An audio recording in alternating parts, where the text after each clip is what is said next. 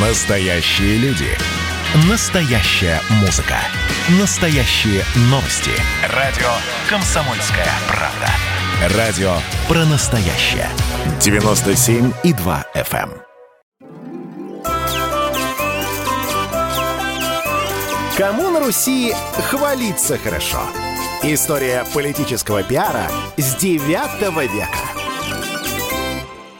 Оказывается, Ярослав Мудрый был не таким уж мудрым, а святой Владимир был любителем гаремов и обладателем десятков незаконно рожденных детей.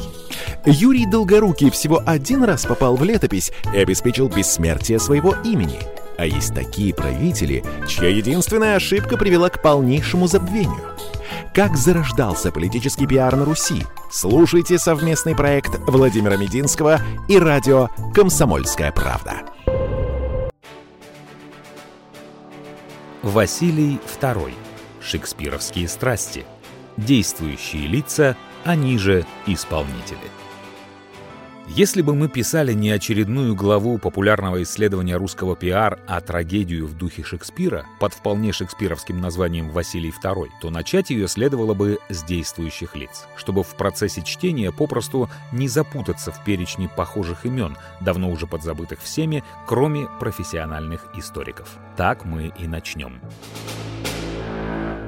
Василий II Темный, великий князь московский, 1425-1462 годы с перерывами. Несколько раз терял престол, а потом был ослеплен Шемякой в 1446. После этого и был прозван Темным. В этом прозвище слышна трагичность и уважительность. Народ видел в нем законного государя. Софья Витовтона, его мать, литовка по национальности, решительная женщина. Юрий Галицкий, великий князь московский, 1433-1434, дядя Василия II. Василий Косой, великий князь московский, 1434, один месяц, сын Юрия Галицкого, соответственно, двоюродный братец Василия II. Был ослеплен Василием II в 1436 за что и получил свое несимпатичное прозвище. Народ его не любил. Дмитрий Шемяка, великий князь московский, 1446-1447 годы,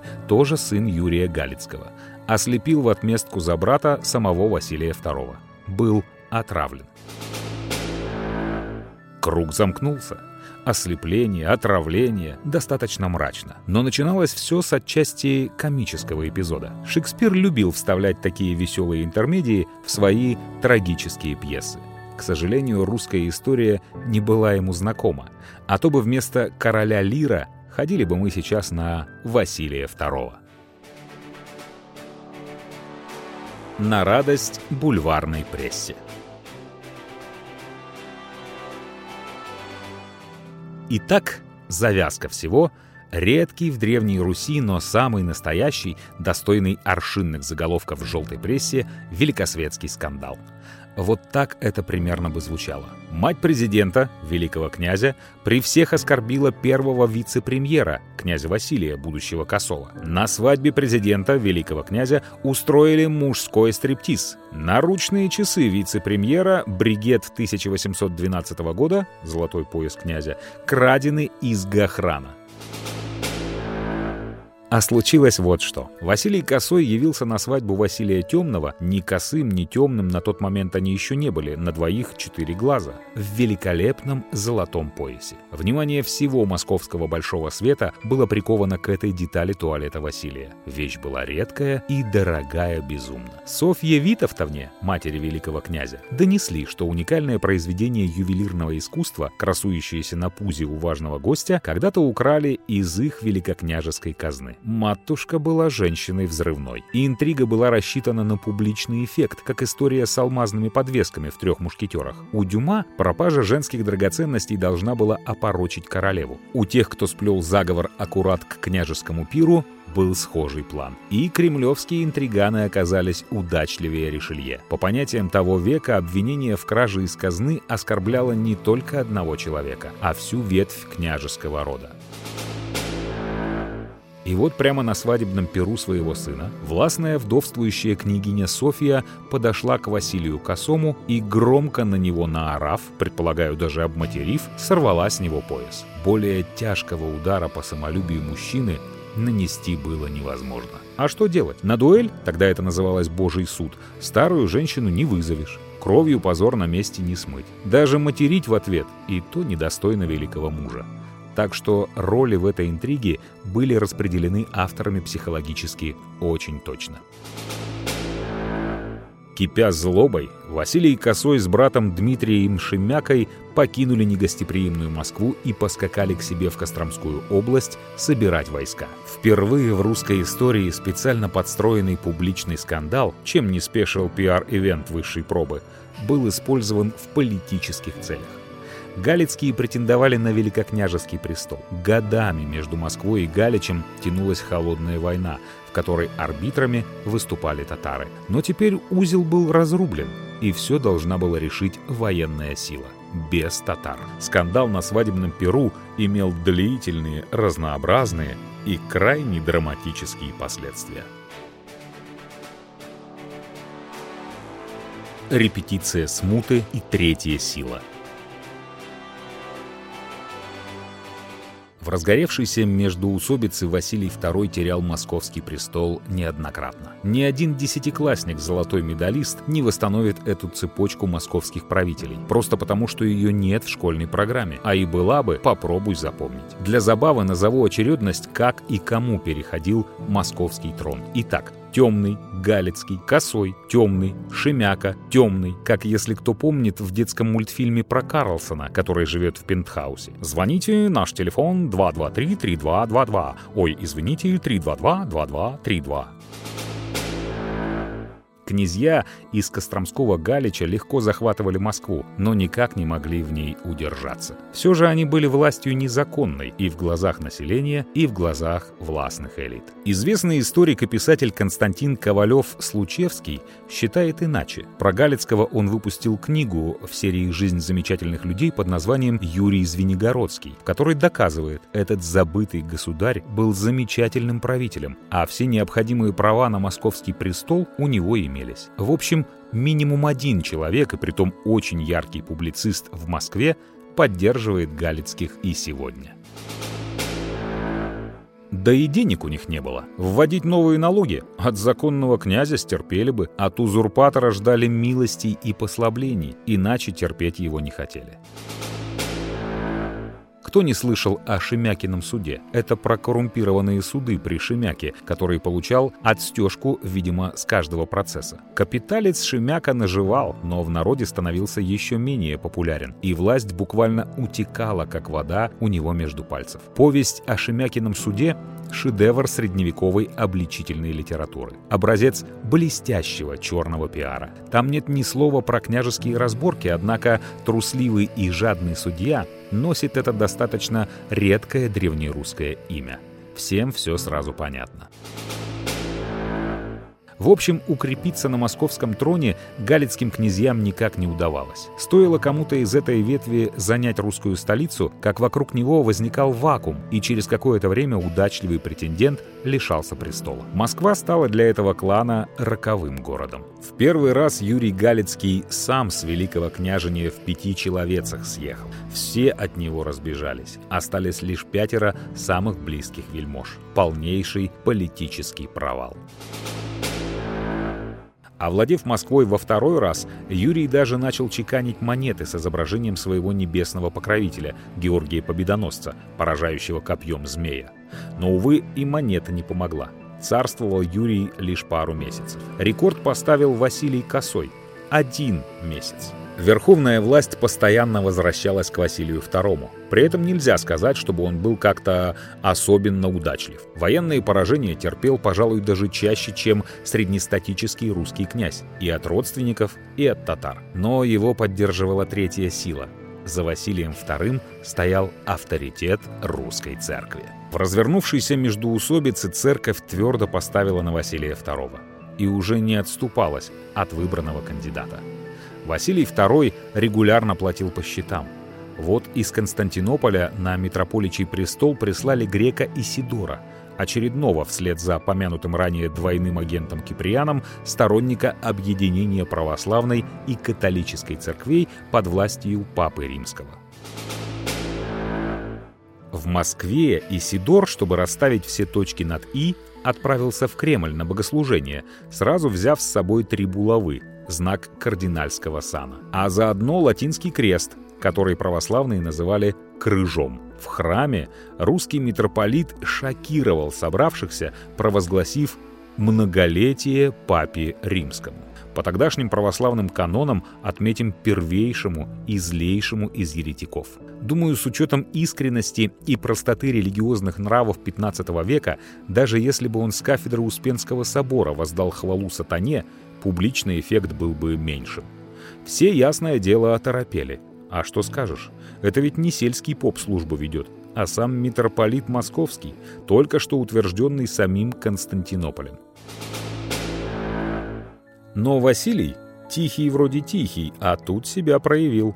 «Остановись, ересный переметчик!» — буквально зарычал он. «Ты не пастырь, а хищный волк!» И один своевременный окрик великого князя уберег страну от перспективы религиозных войн, бушевавших в это время в Европе. С точки зрения внутренней политики Руси, Рык Василия оказал неоценимую услугу православной церкви, разом действительно расставив все точки над «и». Ну как было православной церкви не поддержать такого хорошего человека, такого правильного князя? Еще через 200 лет церковь сыграет схожую роль в утверждении династии Романовых.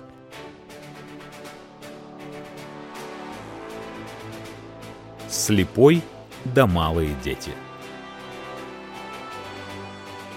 Однако вскоре Василий II снова проиграл очередное сражение и даже попал в плен к татарам. Москву занял Дмитрий Шемяка, а когда великий князь вернулся из плена, Шемяка его арестовал во время богомолия в Троице-Сергиевом монастыре. По ходу следствия он ослепил родственника и отправил в ссылку в Углич. Такой уж тогда сложился обычай.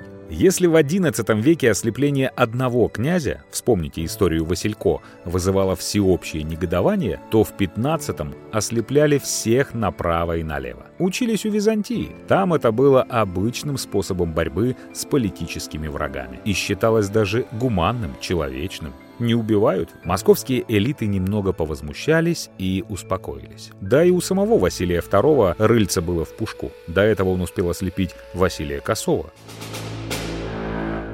Правда, ослепление ослеплению рознь. Народ выразил свое отношение кличками, которые дал пострадавшим. Великий князь Василий вошел в историю как «темный», вполне уважительное прозвище. Бренд скорее положительный, в любом случае неплохой. А вот его двоюродный брат, тоже Василий, стал косым. Тоже своего рода фамилия, но явно неуважительно звучит. Шемяка, чье имя тоже стало нарицательным, политик был явно слабый и особенно скверный пиарщик. А то, что он потом сделал с детьми Василия Темного, стоило ему места в Кремле. Когда Василия II захватили, в суматохе упустили его наследников. Сторонники Василия II увезли их в Муром. Шемяка вызвал рязанского епископа и сказал, «Батюшка, поезжай в свою епископию э, в Муром и возьми детей великого князя Василия, а я с радостью их пожалую, отца их выпущу и вотчину дам достаточную, чем будет им можно жить». Посланному батюшке поверили. Детей привезли. Принял Шемяка их поначалу ласково, позвал на обед, одарил, а на третий день отослал к отцу, в Углич, в заточение. На редкость бездарный политический ход. Что бы ему сказал на это грамотный консультант по имиджу? Сказал бы ты, князь Шемяка, просто идиот. Ну, покорректней, конечно. Держать тебе их надо было бы у себя, в соседней палате, кормить блинами с вареньем, выводить по праздникам на Красное Крыльцо, показывать народу. Мол, я-то позабочусь о детках бывшего великого князя. Поставлю их на ноги. Не то, что их папашка-алкоголик. Не зря лишили его родительских прав, да выслали, обалдуя, в Углич. И были бы тебе Шемяка и слава государя милосердного, и любовь народная, и всякий прочий позитив. А заодно под боком хорошо охраняемые заложники. Сидел бы тогда Василий II в угличе себе и не дергался. Ибо сам понимал, не дурак, шаг влево, шаг вправо, собственными детишками рискнет. Но хорошего консультанта под рукой у Шемяки явно не было, ибо сделал он все пиар-ошибки, какие только были возможны. Публично наврал, но это как раз в политике не страшно, если в остальном вести себя правильно. Проявил бессмысленное жесткосердие, показал непоследовательность, получив детишек свергнутого врага, зачем-то наобещав им при всех золотые горы, а затем отправил обратно в тюрьму. В ссылке дал им воссоединиться с отцом, тем самым развязав ему руки подставил того самого рязанского епископа Иону. Когда епископ привез из Мурома детей, Шемяка повеле ему сесть и на дворе митрополича, то есть назначил митрополитом. Расплатился, как поняли все, за типичный киднеппинг. Тут общественное мнение окончательно превратило Шемяку в злодея на троне. Со всей Руси стали поступать сведения о готовящихся мятежах. Шемяка опять повел себя непоследовательно. Собрал епископов и архимандритов и стал прощения просите и каетеся. Зря. Начал злодействовать. Не отступай уже, а то примут раскаяние за слабость. И приняли. Мало того, что злодей, так и еще слабак. Такого просто грех не наказать. За всех тогда ответил Иона, которого Шемяка превратил в Иуду. «Сделал ты неправду, а меня ввел в грех и срам. Ты обещал и князя великого выпустить, а вместо того и детей его с ним посадил. Выпусти его, сними и грех со своей души и с моей. Что тебе может сделать слепой да малые дети?»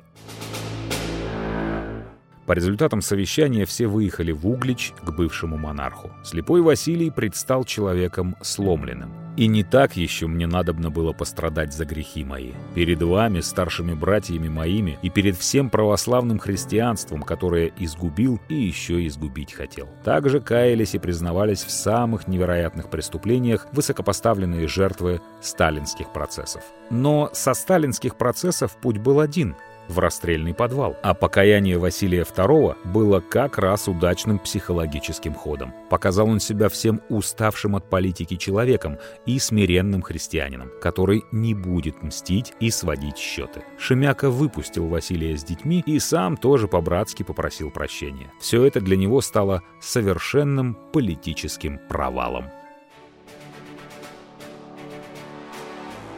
Поводыри с посохами –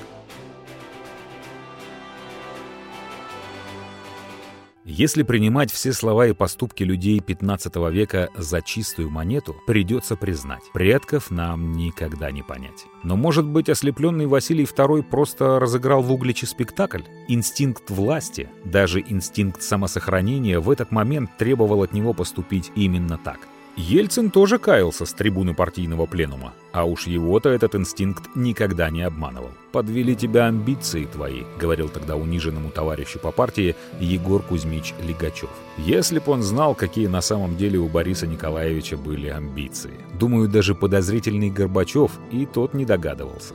Иначе отправил бы Бориса Николаевича не пересиживать опалу на Малой Дмитриевке в должности первого зампреда госстроя СССР, а гнить третьим секретарем райкома куда-нибудь в Мухосранц. Тогда же вокруг Вологды, куда переехал Василий Темный, сразу завертелись большие дела. Сторонники Василия, как оказалось, только и ждали его освобождения. Обязательства, данные им, взял на себя игумен Кириллова монастыря, то есть Церковь сняла с него клятву. Таким образом, обязательство не претендовать на престол больше на нем не лежало. Это сейчас городок Кириллов знаменит историко-архитектурным заповедником на базе монастыря, да еще кирилловским лимонадом, который похвалил сам Путин, почувствовавший в нем вкус детства. А когда-то здесь решалась судьба трона.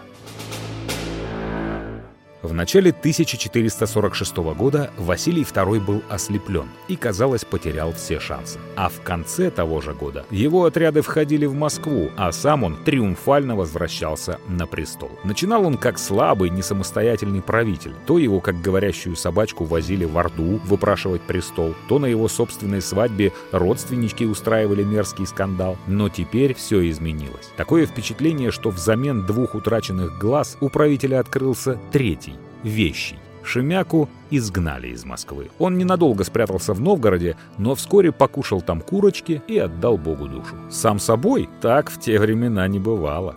Некий подьячий беда, говорящая фамилия, нечего сказать, прискакавший в Москву с донесением об успехе спецоперации, был пожалован в дьяки. Если Шемяка сам помер, то за что бы такое повышение? Судьба митрополичьего престола тоже решилась. Собор епископов избрал все того же рязанца Иону. Впервые русские выбрали главу церкви без всякого участия греков. Самостоятельный выбор митрополита – не только славная страница в политике, но и пример сильного государственного пиара. А у нас собственный митрополит дочерняя фирма освободилась от контроля материнской. Великий князь, взяв на себя ответственность за конфликт с Константинополем, снова аккуратно расплатился с церковью за помощь. А византийскому императору Василий II направил совершенно издевательскую телеграмму. Нет, правительственной связи тогда еще не было, и из Москвы отправили пергамент. Но как отправителям хотелось, чтобы послание быстрее добралось до адресата.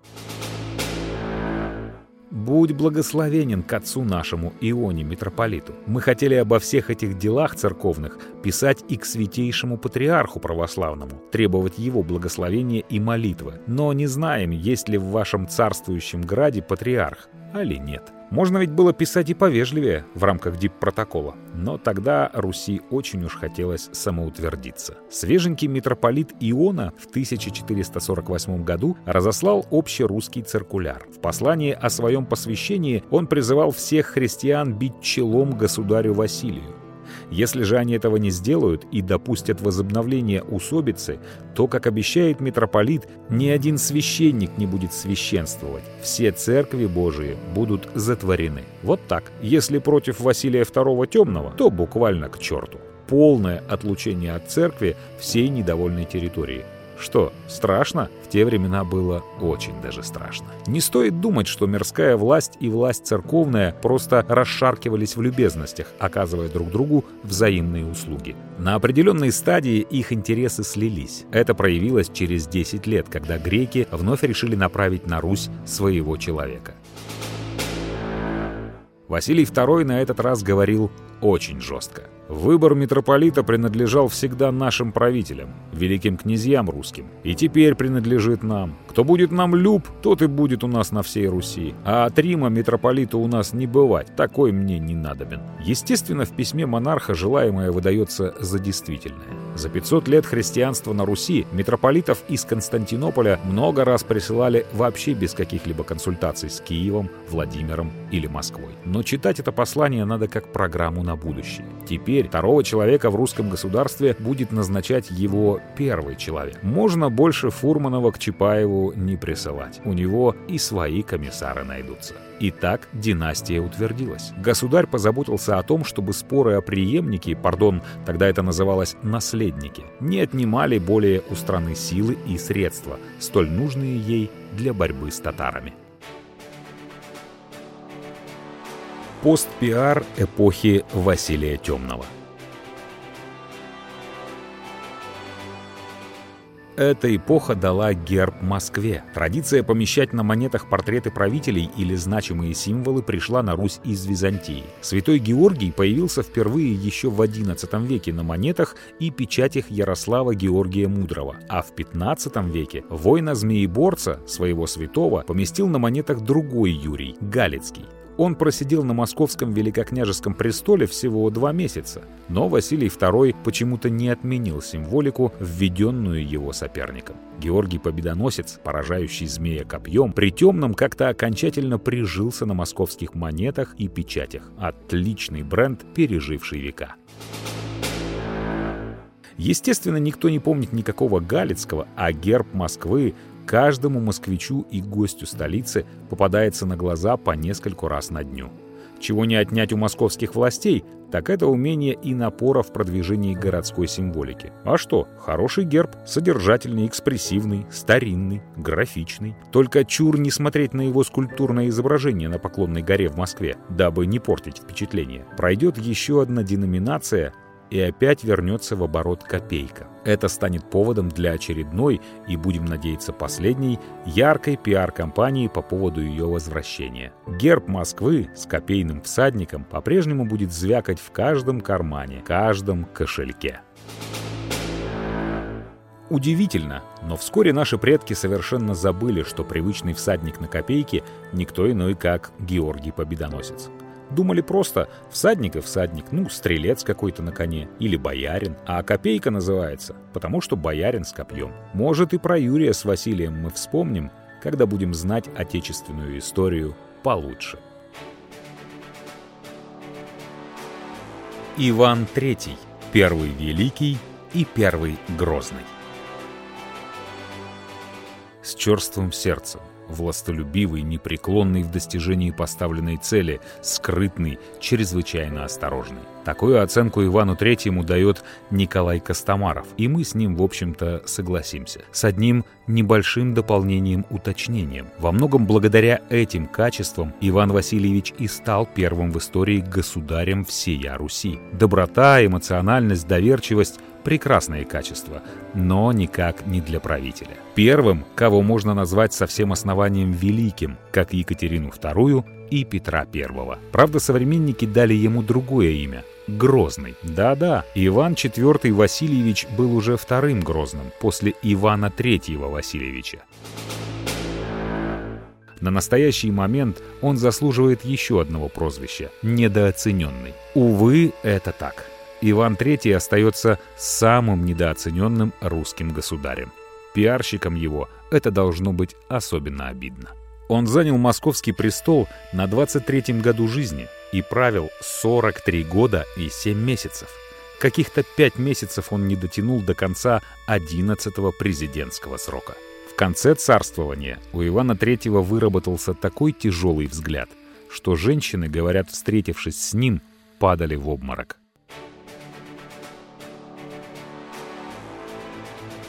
Полаяли за короля –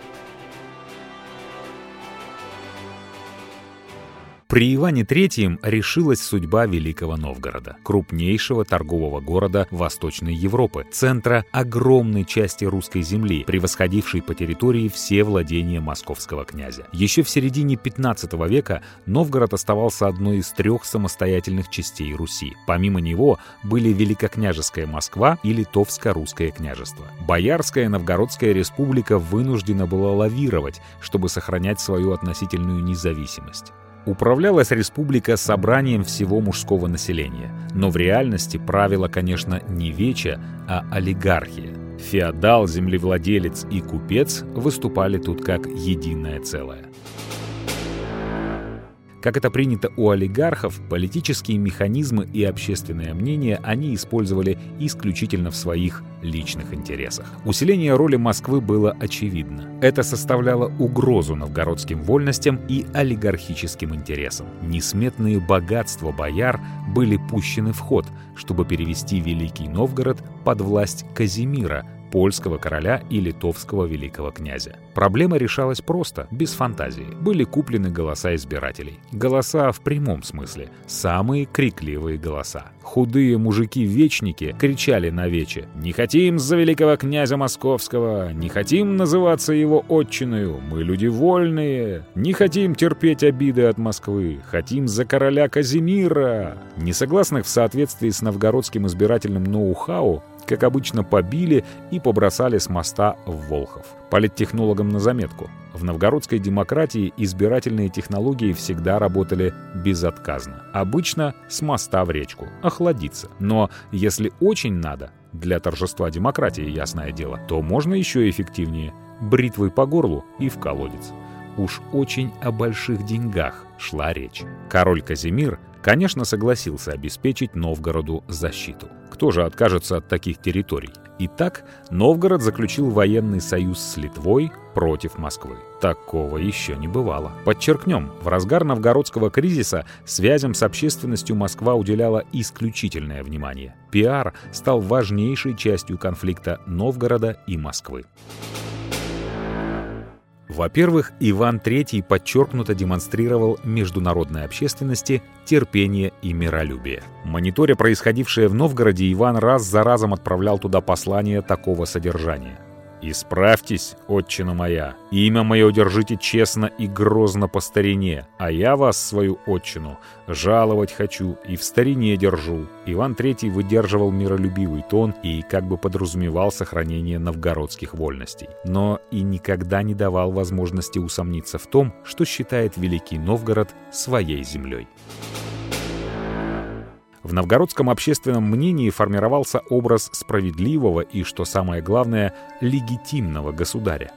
И хотя Иван III не являлся новгородцем самолично, было ясно, что рано или поздно он придет. И с ним придет некая новая справедливость. А обиженных всегда и везде много, и справедливости они жаждут. Во-вторых, важным направлением работы по Новгороду для Кремля была поддержка промосковской партии. К началу 70-х годов она была побеждена и отодвинута от рычагов управления. Немалое число членов этой партии перебили и перетопили в ходе демократического процесса. Однако она никуда не делась. Как никуда не могла исчезнуть и ее политическая основа – простонародье. Простые новгородцы видели в московском князе православного и русского государя, а в литовском – католика и чужака. Передаться из подчинения Москве в подчинение Литве значило бы для них изменить своей вере и народности, отмечает Платонов. Естественно, это чувство большого патриотизма всячески поддерживалось явными и тайными московскими эмиссарами. На это чувство давил Иван, когда снова и снова писал в Новгород, убеждая новгородцев отстать от Литвы и короля-католика. Кстати, по-видимому, агенты Ивана обрабатывали и пролитовскую партию. Кое-кто в Новгороде, по слухам, даже получил звание московского боярина. Вот так бы работали нынче кремлевские политики по Украине или хотя бы по Белоруссии. Глядишь, может, и другие были бы результаты. В Москве же переход Новгорода к Литве был представлен не только как измена лично великому князю, но и вере всему русскому народу. Решение новгородцев отстаивать свою независимость любой ценой в Москве изображали исключительно как заговор бояр Борецких. Веча представлялась московскими публицистами как беззаконное сборище злых смердов и безграмотных мужиков. Они били во все колокола и кричаху и лаиху, яко пси глаголоху, за короля хотим. Кремлевские политтехнологи заглянули и в летописи. И, конечно же, сразу нашли доказательства, что Новгород из старины якобы был отчиной Владимирских князей. Бред? Несомненно. Но пиар не обязательно строится на исторической правде. Всей совокупностью действий правительства московская элита была морально подготовлена к самым решительным действиям. Она считала новгородский вопрос особо важным. Как только стало известно о договоре с Казимиром, был собран Большой совет с участием высшего духовенства и бояр. На нем решили выступать на Новгород немедленно, не считаясь с неблагоприятными условиями. Новгородской компании придали вид похода за веру. Этакий внутрирусский крестовый поход наоборот. Летописец отмечал, Дмитрий Донской вооружился на безбожного Мамая, а благоверный великий князь Иван пошел на отступников от православия к латинству. Так внутренние русские разборки были уравнены с войной с давними угнетателями и представителями другой цивилизации. Новгородцы теперь стали даже хуже язычников. Отрывок из московской летописи интересен своей логикой. «Неверные изначала не знают Бога, а эти новгородцы столько лет были в христианстве и под конец начали отступать к латинству. Отступили они не только от своего государя, но и от самого Господа Бога. Вот так. Безбожный Мамай никогда Христа не знал, а новгородцы знали и отступились. Они хуже татар. Отправляясь на войну, Иван III даже взял с собой некоего дьяка, умевшего говорить по летописям. На случай встречи с послами ученый дьяк должен был напомнить, как Великий Новгород и в давние времена изменял отцам его, дедам и прадедам. До парламентеров дело не дошло. Встретившись с новгородцами, москвичи неожиданно разнесли их в пух и прах. Формально, с военной точки зрения, сила была на стороне сепаратистов. На реке Шелоне московское войско столкнулось с многократно превосходившим их по численности ополчением республиканцев.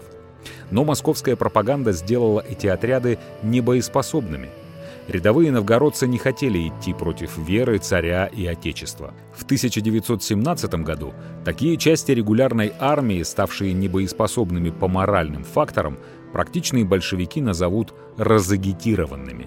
Итог – полная победа Ивана III. 12 тысяч убитых с новгородской стороны. Четверо попавших в плен полководцев, включая сепаратиста номер один Борецкого, были обезглавлены. Иван III показал, что может быть не только терпелив, но и грозен. Резня на Шелоне доходчиво объясняла. Никогда больше не надо поднимать оружие против Москвы. Новгородцы просили пощады.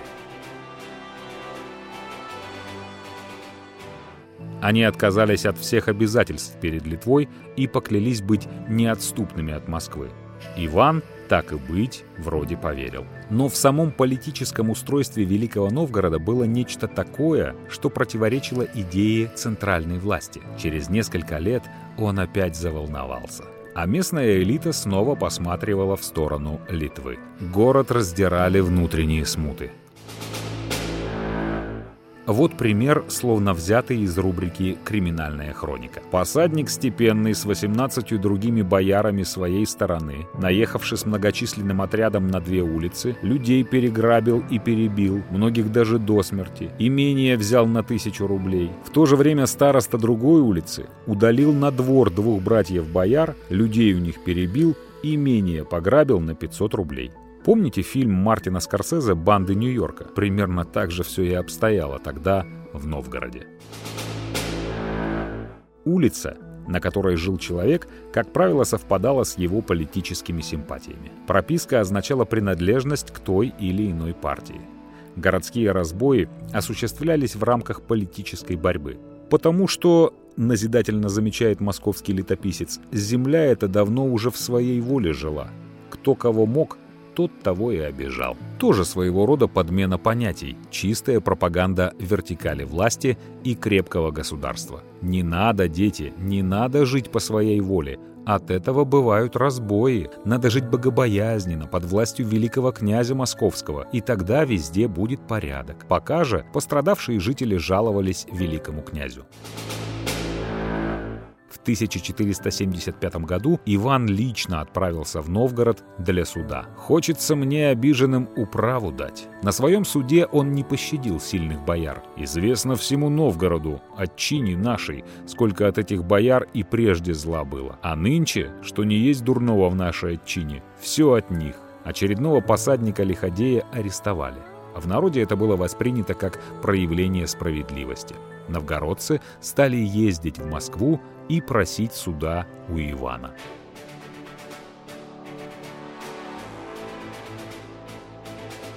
Новый ивент-менеджмент Одной из важнейших вольностей Новгорода был собственный суд – Великий князь Московский не имел права вызывать для суда новгородца с его земли. А если они сами хотят? Теперь истцы с берегов Волхова сами осаждали великого князя, а за ответчиками в Новгород ездили московские приставы. «Этого не бывало от начала», — говорит летописец. Один только великий князь Иван Васильевич довел их до этого. Среди очередных новгородских жалобщиков оказались два чиновника городского веча, некий Подвойский, чиновник по поручениям, и дьяк веча, Веча, секретарь. В своей челобитной они назвали великого князя государем, а не господином, как это было принято в Новгороде. Казалось бы, какая разница? Всего одно слово. Один синоним заменен другим. Но эта описка имела такие последствия, как ни одна другая в истории. Во всяком случае, в русской истории. И было ли это опиской? Может, новгородским чиновникам подсказали умные московские люди,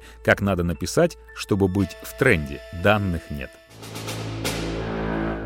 До этого официальные послы Великого Новгорода всегда обращались к великому князю «господин». Это обращение подразумевало определенное равенство сторон. Летопись свидетельствует, с тех пор, как земля их стала, того не бывало ни одного великого князя государем не называли, а только господином. А тут государь. Событие не принципиальное для жизни обоих государств, но очень полезное для пиара. Иван III немедленно ухватился за новое слово в дипломатической практике. Уже через месяц невероятная ведомственная оперативность для 15 столетия, а именно в апреле 1477 года он отправил свои своих послов спросить, о каком государстве говорили в Москве новгородцы. Дословно вопрос ставился так. Какого они хотят государства? Хотят Хотят ли, чтобы в Новгороде был один суд государя, чтобы тиуны его сидели по всем улицам? Хотят ли двор Ярославов очистить для великого князя? Собственно, в вопросе уже содержался ответ. Целая программа «Минимум» по лишению Новгорода независимости. Дело, конечно, было не просто в обращении «государь» или «господин». Новгородцы на вече отвечали, что не называли великого князя государем и не посылали к нему послов говорить о каком-то новом государстве. Весь Новгород, напротив, хочет, чтобы все оставалось без перемены, по старине, пишет Костомаров. В его описании все происходившее тогда выглядит спокойно. На самом деле возникла ситуация острейшего кризиса. Она сопровождалась привычными для вольной республики грабежами и убийствами. Новгородцы взбесновались как пьяные, по выражению летописца месяца. Княжеских послов отпустили только через шесть недель с таким посланием. «Вам, своим господам, челом бьем, но государями вас не зовем. Суд вашим наместникам по старине, а тиунам вашим у нас не быть, и двора Ярославова не даем. Хотим с вами жить, как договорились в последний раз. Кто же взялся без нашего ведома иначе сделать, Тех казните, как сами знаете, и мы здесь будем их также казнить, кого поймаем. А вам, своим господам, челом бьем, чтоб держали нас в старине по крестному целованию. Как видите, в послании новгородцев дважды прозвучало «господа» для доходчивости.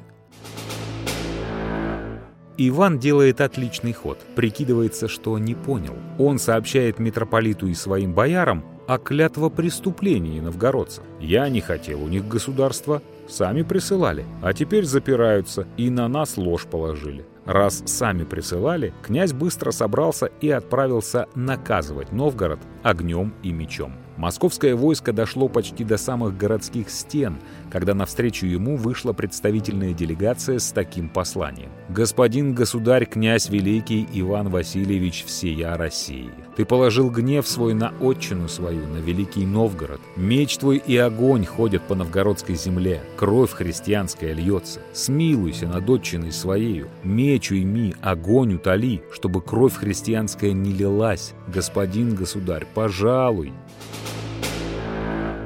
«Господин государь» — та еще хитрая формулировочка. Новгородцы умели взвешивать слова. В торговом городе умели торговаться. Великий князь ничего послам не ответил, но позвал их обедать. А потом отправил троих своих бояр к ним на говорку. Они определяли конкретные условия мира. Тем временем московские войска окружали город.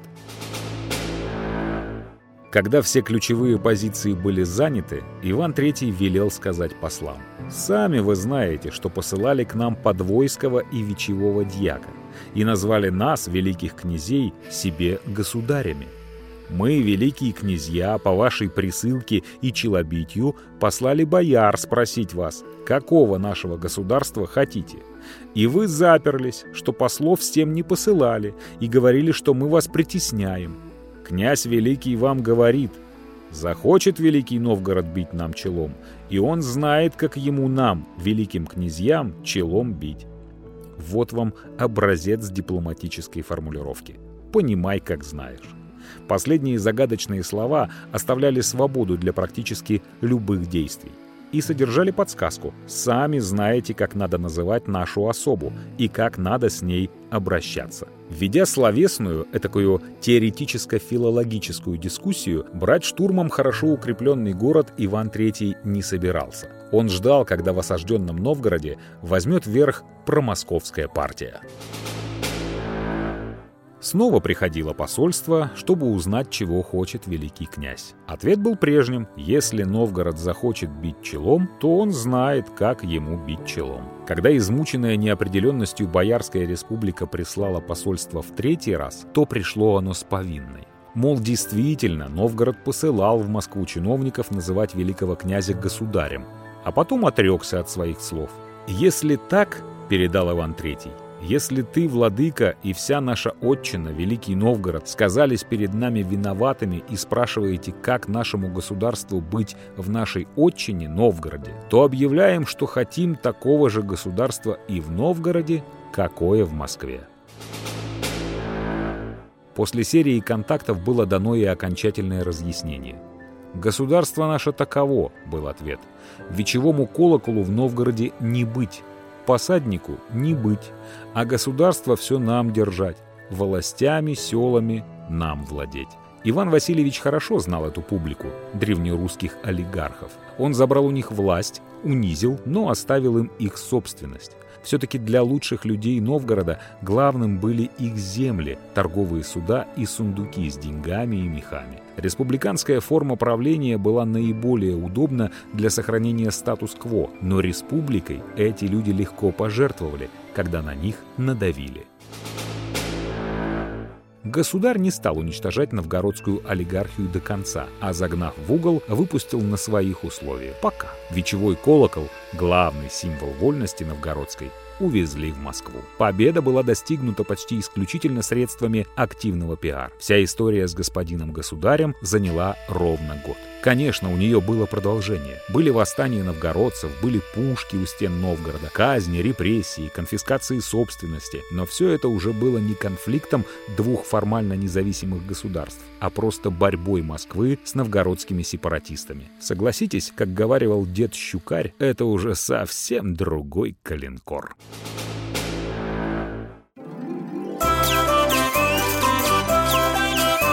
Кому на Руси хвалиться хорошо? История политического пиара с 9 века.